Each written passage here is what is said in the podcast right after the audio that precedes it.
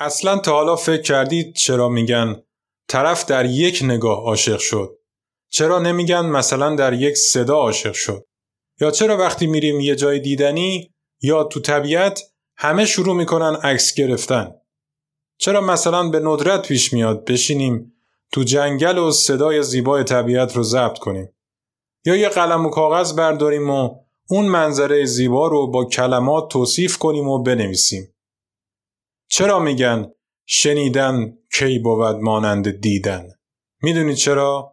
چون نورون های دیداری مغز پیام ها رو سریعتر از نورون های شنیداری انتقال میده. تقریبا 50 درصد سریعتر. حافظه تصویری ما خیلی خیلی قوی تر از حافظه بقیه حواس ماست. امروز می‌خوایم درباره محرک دیداری در متقاعد سازی بهتر صحبت کنیم. و بگیم چرا مغز قدیم ما بیشتر از ورودی های تصویری خوشش میاد. اپیزود نهم محرک دیداری این اپیزود تقدیم میشه به تمام روشندل های عزیزمون.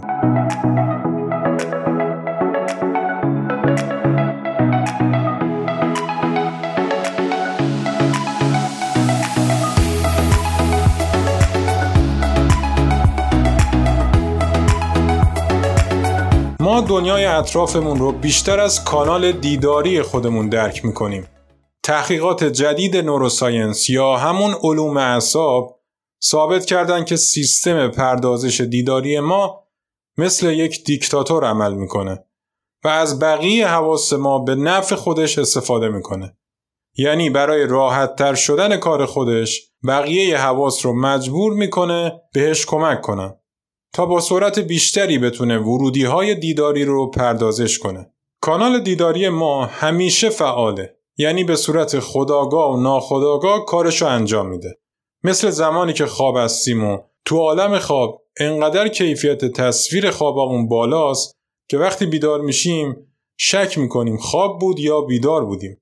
خیلی ساده بخوایم بگیم پیام هایی که اطلاعات دیداری بهتری داشته باشن تأثیر بیشتری خواهند داشت. قدیمی ها خوب می‌گفتن عقل مردم به چشمشونه.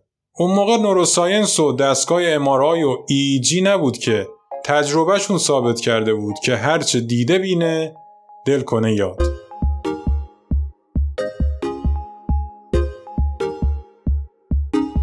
وقتی چشمامون ذرات فوتون یا همون نور رو به سیگنال های الکتریکی شیمیایی تبدیل می‌کنه تا برای مغز قابل درک باشه این سیگنال ها ابتدا به ساقه مغز میرن که در مغز اولیه ما قرار داره. بعد از اونجا به قسمت های مختلف مغز فرستاده میشن. یعنی باز هم مغز اولیه ما اولین پردازشگر اطلاعات دیداری ماست. مغز قدیم خیلی سریع اول ضرورت و اهمیت یک محرک دیداری رو بررسی می‌کنه و اگر نیاز به واکنش سریع باشه همون لحظه تصمیم می‌گیره. بخشی از مغز قدیم ما به ما کمک می‌کنه که به طور غیر ارادی ببینیم و بفهمیم که داریم می‌بینیم. سرعت واکنش نشون دادن مغز قدیم ما به محرک های دیداری چهل برابر مغز جدید ماست. به خاطر همینه که وقتی یه چیزی به سمت صورت ما میاد چشم با سرعت باور نکردنی به صورت ناخودآگاه بسته میشه حالا اگر زرنگ باشیم می‌تونیم با استفاده از محرک دیداری با همین سرعتی که گفتیم مغز مشتری یا مخاطب رو وادار کنیم درباره پیام یا صحبتهای ما تصمیم مورد نظر ما رو بگیره. در ادامه یاد می‌گیریم پیام هامون رو در چه قالب و شکلی انتقال بدیم که توسط کانال دیداری پردازش بشه تا سریعتر به نتیجه دلخواهمون برسیم. با ما همراه باشید.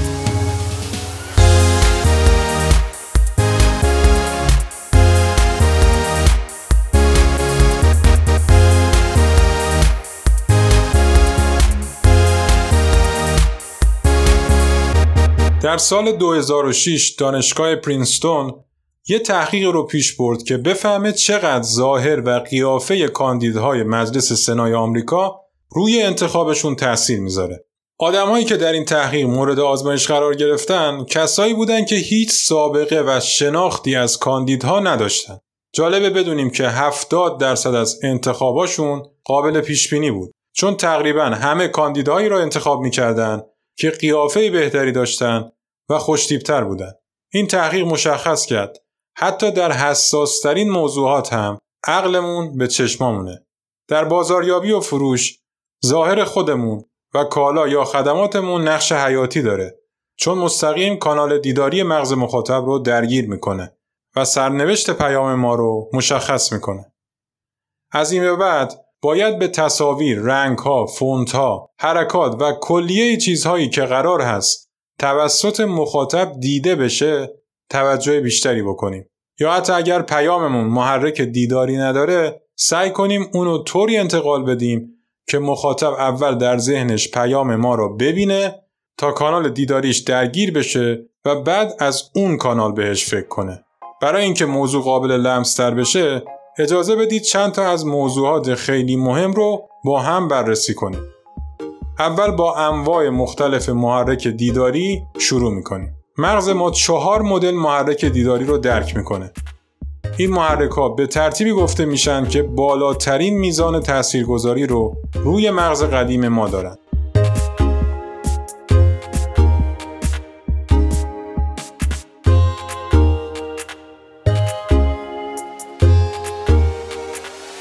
یک اشیای متحرک سبودی قوی ترین محرک های دیداری اشیای متحرک سبودی هستند که بالاترین تاثیر رو روی مغز قدیم ما می‌ذارن مثلا یه شیر عصبانی رو در نظر بگیرید که به سمت ما یورش برده. مغز قدیم طوری به تمام بدن دستور میده که با سرعتی میدویم که یوسن بولت هم نمی‌تونه به اون برسه. به خاطر همینی که همیشه خروجی ویزیت حضوری بیشتر از ویزیت تلفنیه. یا مثلا اگر از مدیرمون یه امتیازی رو می‌خوایم ایمیل بزنیم بیشتر جواب میده یا حضوری ازش درخواست کنیم. معلومه وقتی ما رو می‌بینه بهتر صحبتامون رو درک می‌کنه. چرا توی فروش انقدر روی زبان بدن و حالتهای صورت ما در زمان مذاکره تاکید دارد چون مغز خیلی خوب چیزهای متحرک سبودی رو درک می‌کنه و ازش تحصیل می‌گیره.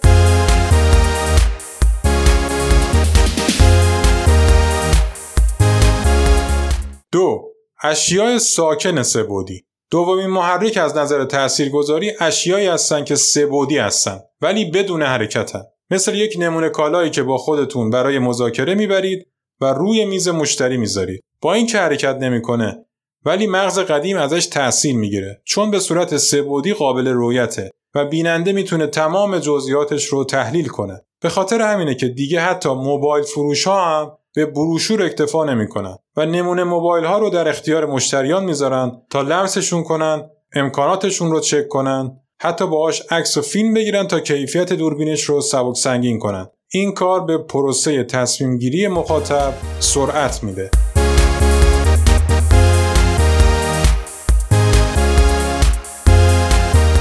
سه عکس دو بودی متحرک.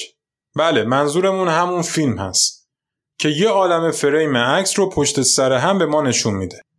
مغز قدیم ما لذت می‌بره وقتی یه عالم عکس رو با یه سرعت خاص می‌بینه.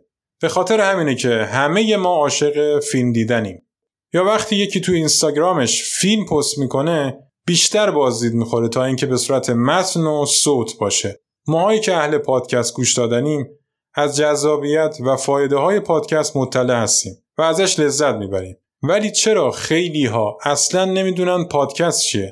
چون رسانه های بسری جذابیت بیشتری برای مغز قدیم داره و تجزیه و تحلیل پیام های نوشتاری و صوتی برای مغز پیچیده است و به منابع شناختی و محاسباتی بیشتری نیاز داره. ولی یک فیلم تمام اطلاعات مورد نیاز مغز رو با جزئیات کامل در اختیارش می‌ذاره. در خصوص عملکرد مغز قدیم باید بگیم که سرعت پخش تصاویر هم مهمه اگر یک فیلم با سرعت بیش از معمول پخش بشه مغز قدیم بیخیالش میشه و میسپاره به طبق بالا یعنی مغز جدید که یاور تحلیلش رو استاد کنه.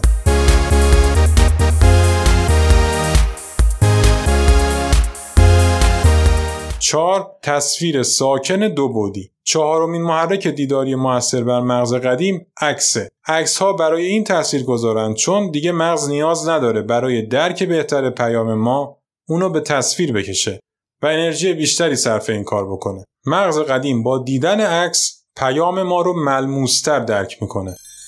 یه عادت بدی که تو فروشنده های یکم با سابقه تر دیده میشه اینه که باور دارن ما روی کالاهامون مسلط هستیم و مشتری هم کالاهامون رو خوب می‌شناسه. دیگه به کاتالوگ نیاز نداریم. کاتالوگ همراهشون هست ولی ازش استفاده نمی‌کنن. یادمون باشه حتی اگر مشتری رو داریم ویزیت می‌کنیم که مثلا 20 ساله که داره از کالامون خرید می‌کنه مغز قدیمش حال اینو نداره که کلمات و جملات ما رو درباره کالای مورد مذاکره بررسی و تحلیل کنه تا بفهمه اون کالا رو می‌خواد یا نه. ولی وقتی عکسش رو تو کاتالوگ ببینه میگه اه اینو میگی؟ حله. بزن بیاد. لطفا به مغز قدیم مشتری هر جور هست کمک کنیم تا راحت تر تصمیم بگیره. عکس ها خیلی تاثیر بیشتری نسبت به نوشته ها و نمودارها دارن خیلی خوب می‌تونیم از عکس ها برای جذب یک نوع مخاطب خاص و یا برانگیختن احساسات خاص در مخاطب استفاده کنیم. برای مثال اگر مخاطب مد نظرمون خانوما هستند استفاده از تصویر یک نوزاد خندون روی بسته‌بندی کالامون می‌تونه به شدت بانوان را جذب خودش کنه. با این توضیحات تا می‌تونیم تصویری صحبت کنیم تا صدامون بلندتر شنیده بشه.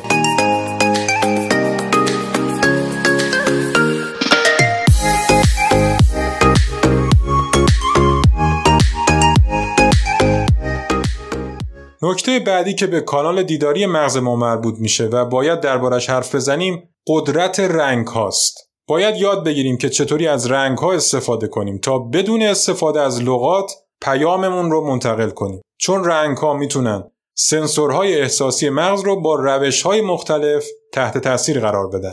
برای درک اهمیت رنگ ها برمیگردیم به اولین روزهای تولدمون. وقتی یه نوزاد گوگولی مگولی بودیم تا هفته پنجم دنیای اطراف رو در قالب سه تا رنگ بیشتر نمی‌دیدیم. سیاه، سفید و خاکستری. بعد از هفته پنجم تا پنج ماهگی یواش یواش تمام رنگ ها در مغزمون تعریف میشه. حالا به نظرتون کدوم رنگ از همه زودتر شناخته میشه؟ تونستید حدس بزنید؟ بله، قرمز اولین رنگیه که بعد از سیاه و سفید و خاکستری در کودک قابل شناساییه. رنگ ها بر اساس طول موجی که دارن تأثیر خاصی روی احساسات و تصمیمات ما می‌ذارن.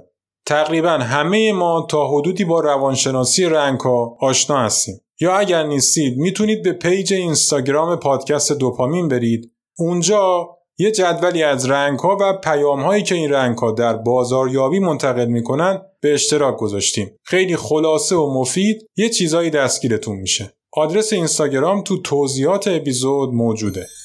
البته احساساتی که به رنگ ها نسبت داده میشه مطلق و قطعی نیستن و شاید در بافت های فرنگی متفاوت تغییر کنه. ولی در کل در بیشتر موارد یکسان هستند. رنگ ها می‌تونن تأثیرات دراز مدتی روی مخاطب بذارن و باعث خلق یک سری از واکنش ها و احساسات خاص در مغز مخاطب بشن.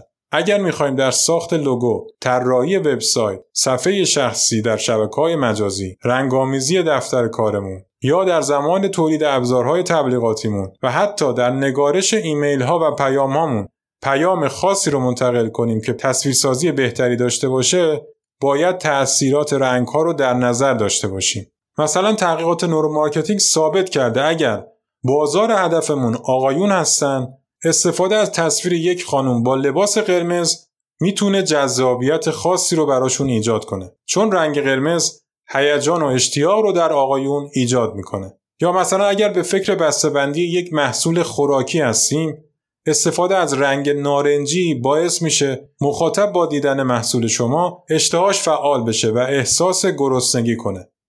نمونه دیگه اگه می‌خوایم خدماتی مثل بیمه ارائه بدیم که نیاز هست مشتری احساس کنه می‌تونه به برند ما اعتماد کنه و ما رو متخصص و کاربلد بدونه استفاده از رنگ آبی می‌تونه راهگشا باشه. بهترین روش استفاده از رنگ ها اینه که روی نوع مخاطبی که داریم و احساسی که می‌خوایم درش بیدار بکنیم تمرکز داشته باشیم. قبل از هر کاری از خودمون بپرسیم دوست داریم مخاطب ما رو چجوری ببینه؟ چه احساساتی رو می‌خوایم بهش القا کنیم؟ و دوست داریم با چه واکنشی به ما پاسخ بده وقتی خوب پاسخ این سوالات رو پیدا کردیم اون موقع رنگ مورد نظرمون رو انتخاب و در ساخت پیاممون ازش استفاده می‌کنیم.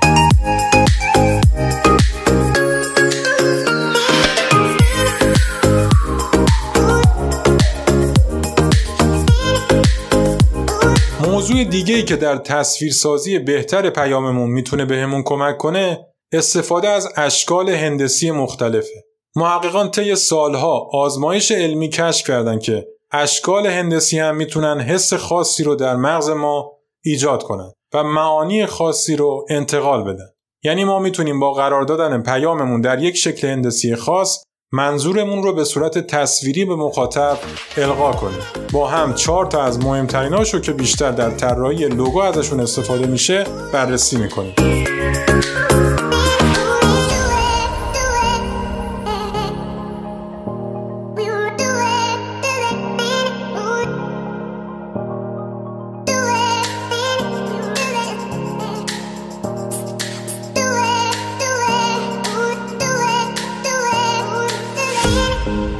یک دایره ها حلقه ها بیزی ها و دایره ها بیشتر بازگو کننده موجودیت جامعه روابط اتحاد و هارمونی هستند. وقتی می‌خوایم عشق دوستی شراکت و پایداری رو منتقل کنیم دایره ها انتخاب خوبی هستند. در کل حس مثبتی در بیننده ایجاد می‌کنند. به لوگوهای LG، پپسی، فورد، KFC و دماوند خودمون دقت کنید. دو مربع ها و مستطیل ها مربع و مستطیل ها در مخاطب حس پایداری، قطعیت، بهرهوری و حرفه‌ای بودن رو ایجاد می‌کنه. با استفاده از اونا قدرت و اعتماد رو به تصویر بکشید. اگر می‌خواید بگید که شرکت شما منظم و دقیقه، مربع می‌تونه بدون هیچ توضیحی این پیام رو منتقل کنه. فیسبوک و HP از مربع و مستطیل برای لوگوشون استفاده کرده.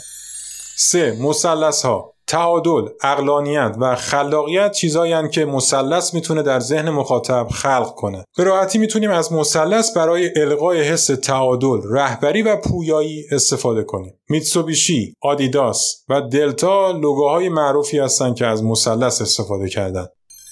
4. منحنی ها خطوط منحنی حس حرکت و لذت رو ایجاد می‌کنن و بعضی وقتا برای ایجاد حس زنانگی و لطفت ازشون استفاده میشه. شرکت های مثل نایک و مکدونالد و آمازون برای القای این معنی از منحنی ها برای طراحی لوگوشون استفاده کردن. با توضیحاتی که شنیدیم متوجه شدیم در دنیای بازاریابی و فروش چقدر باید در انتخاب تصاویر، رنگها و شکلهای اندسی هوشمندانه عمل کنیم. مغز قدیم ما در مقایسه با صحبتها و نوشته ها بیشتر به تصاویر، رنگها و اشکال هندسی توجه می‌کنه. یعنی خیلی راحت و سریع می‌تونیم با استفاده از اونا پیام خودمون رو منتقل کنیم. پس برای اینکه پیاممون متقاعد کننده تر باشه، باید جاذبه های دیداری رو در اولویت اول قرار بدیم. سه تا نکته رو همیشه یادمون باشه. اول اینکه مغز مخاطب کل پیام دیداری ما رو نمی‌تونه پردازش کنه. باید حجم پیام دیداری ما زیاد نباشه و سعی کنیم در کمترین میزان ممکن بیشترین تاثیر رو دریافت کنیم.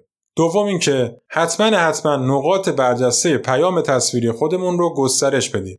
مثلا اگر می‌خوایم با پستر تبلیغاتی مزیت کالامون رو به تصویر بکشیم مهمترین بخش اون تصویر با استفاده از رنگ خاص یا برجسته کردن خطوط اطرافش رو مشخص کنیم تا به مخاطب تاکید کنیم که هدف اصلیمون از ساختن این پیام چیه.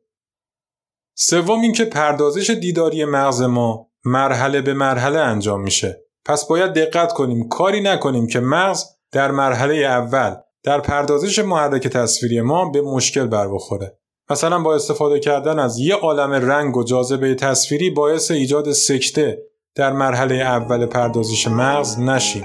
ساده سازی همیشه جواب میده.